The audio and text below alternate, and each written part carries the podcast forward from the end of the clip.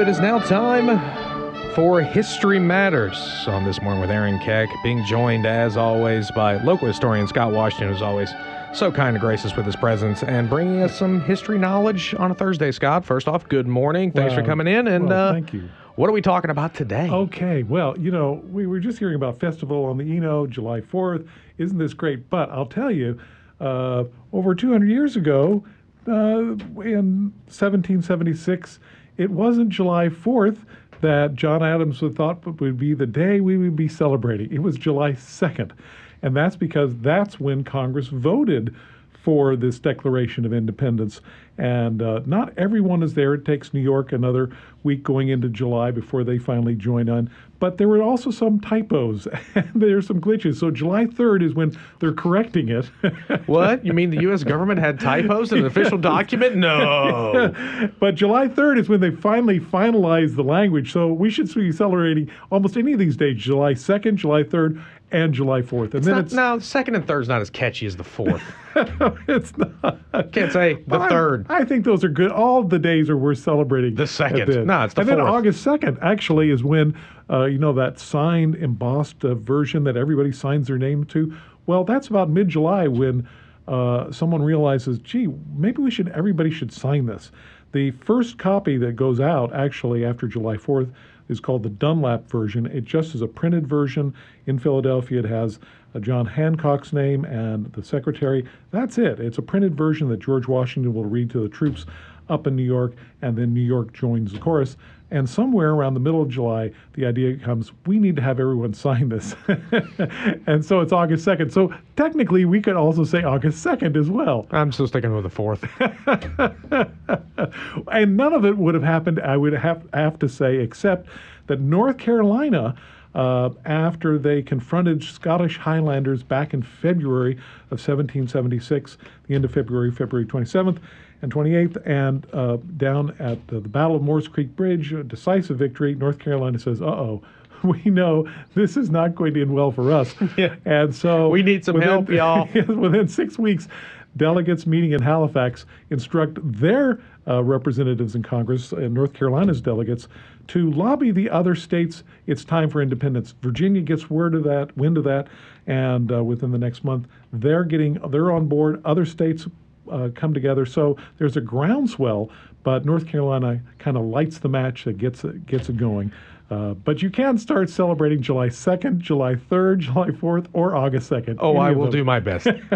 hey, so that's a good thing. And you know, I, I mention this in the scope of our long history because a couple of other things happened this week that are kind of important. And one of these dates is uh, June 28th, 1969. Uh, now, at this point, uh, gay marriage is not legal. Um, and not only that, but there is active discrimination against LGBTQ people. And um, up in New York, uh, the police would regularly raid bars and arrest people, but oftentimes the bars would get tipped off, so the patrons would know and they would be cool, except for this night. That did not happen. And the people were there were caught blindsided, they reacted, and suddenly there is protests and riots. It goes on for the next few days.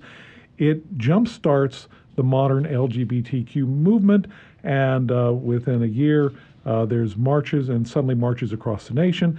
And what culminates in all this, of course, is in 2015, this week, June 26th, uh, is when the Supreme Court uh, says that uh, gay marriages are legal and they should be recognized across the country. That's a game changer. All that happens this week, which is kind of amazing. Do you know one thing that I always love about reading stuff like this is the weird events that history is the confluence of events that happens in history that could be years and years apart. Monday, June 26th, in 1819, there was the first U.S. bicycle patent was issued to a William Clarkson Jr. 75 years to the day later, the first around the world bicycle trip by a woman, Annie Londonderry, departs from Boston. She completed her journey in September of 1895. So she was gone for 13 months. But 75 years to the day from the first U.S. bicycle patent, the first around the world bicycle trip by a woman leaves from Boston. And I am so glad you bring this up because this is one of the most fascinating stories uh, that, and I'm and I love it. It's like a bicycle version of Forrest Gump. yes. Well, she's born Annie Cohen, born in Latvia, comes over uh, with her parents, becomes a naturalized citizen when she's four or five. She's born around 1870. And um, she grows up. Her parents die. She's raising her younger uh, kids. She marries uh, uh, Max uh, Kopchovsky, uh, who's a peddler. They have three children. Over the next few years, the kids are like three, four, and five. And then there's a, a challenge in the local newspaper. And she's uh, selling uh, advertising, and her husband's a peddler. Uh, the wager was uh, no woman could go around the world. There was some guy who had actually bicycled around the world in 1887, but there is this public bet by these couple of men who said no women could do this, and I'll wager you this much. And they, she hears about it. She doesn't even know how to ride a bike, and she takes up the challenge. and one of the conditions of getting sponsors is there's this Londonderry uh, water company uh, that says, well, if you will advertise, we'll pay a hundred dollars. She changed her name to and the she sponsor. changes to the sponsor's name. And she just has this audacity of saying, I'm going to do this. So she sets out, um, uh, you're absolutely right, uh, on this date, uh, uh, the June 27th, or June 24th, uh, 6th, 1894, and going towards to Chicago, thinking like, I'm going to head towards the West Coast, only to do two months later, and she's wearing flowing skirts, the bike's heavy, and she gets there, she's lost 20 pounds, and i- is suddenly aware there's no way I'm going to be able to get over the Rockies. So she gets with another bike company, and they not only get her a bike, but she changes her outfit to more of a racing uh, uh, style that was totally not not known that well, but it made it lighter. And she bicycles back to New York. Then in November, she sets sail. Um, the terms of this were not exactly clear, so I was curious how she was planning on bicycling over some oceans and stuff. Well, she had to think yeah. that's right. Yeah. So she does, but she lands in country after country. She bicycles. She tells wonderful stories. She's an incredible promoter. And meanwhile, the newspapers are carrying these uh, accounts, and it's inspiring women around the world. And when she gets back, uh, she gets back on the West Coast. She gets to Chicago. Um, she gets back in time uh, to win the wager. Uh, but more than that, uh, it opens uh, the possibilities for women around the world uh, about what could be done. In fact, at least there is some some suggestion that when people, when women could have their independence with a bicycle, it changed everything. And uh, I just really find her one of the most delightful stories. She goes on, moves her family to New York. You can almost see. Uh, uh, something with Barbra Streisand being this story. its Definitely a musical. That's right, Yeah, yeah, definitely. yeah. Yeah, and in fact, Yeah, actually, somebody did make a musical about it. But it's a great story. Uh, it says that uh, you're never too anything, young, old, whatever, um, to do something extraordinary, and she certainly does. Doesn't overthink it. Just takes up a challenge and says, "No, it's not fair." June 27, 1990, Hubble Space Telescope. Annou- NASA announces that the $1.5 billion telescope, intended to view further into space than any telescope on Earth, has a flawed lens which greatly reduces its capabilities.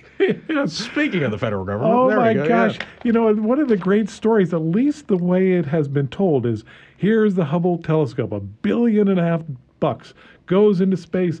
And they it was on. busted from the word go. No, it goes. They turn it on, and they realize everybody's heads must have turned all at the same time because they realize the images are fuzzy, and so then they're going, "What the heck?" They start going back through all the calculations until they come to one tiny piece of it. I mean, they literally had to go through so much code uh, to get to this one section where an English team, because it was an international effort, an English team and an American team were working on this one piece and the American team used our standard measurements.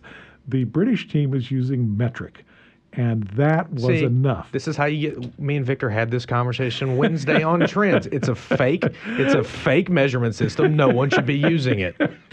what metric or the yes, one we're metric. using? Yeah, Metric. no one cares. fake. Well, the thing is that that I what I love is the follow up. It's not just everybody wringing their hands. No, it's American ingenuity. It says, uh, I guess we'll have to send up uh, uh, some kind of a team to fix it, and they do. so they have to fix it, and the Hubble. Uh, operated for many years, and now we have the James Webb Telescope, which is even more extraordinary. But I just love this fact, not when things go necessarily well, but when they don't, what do you do?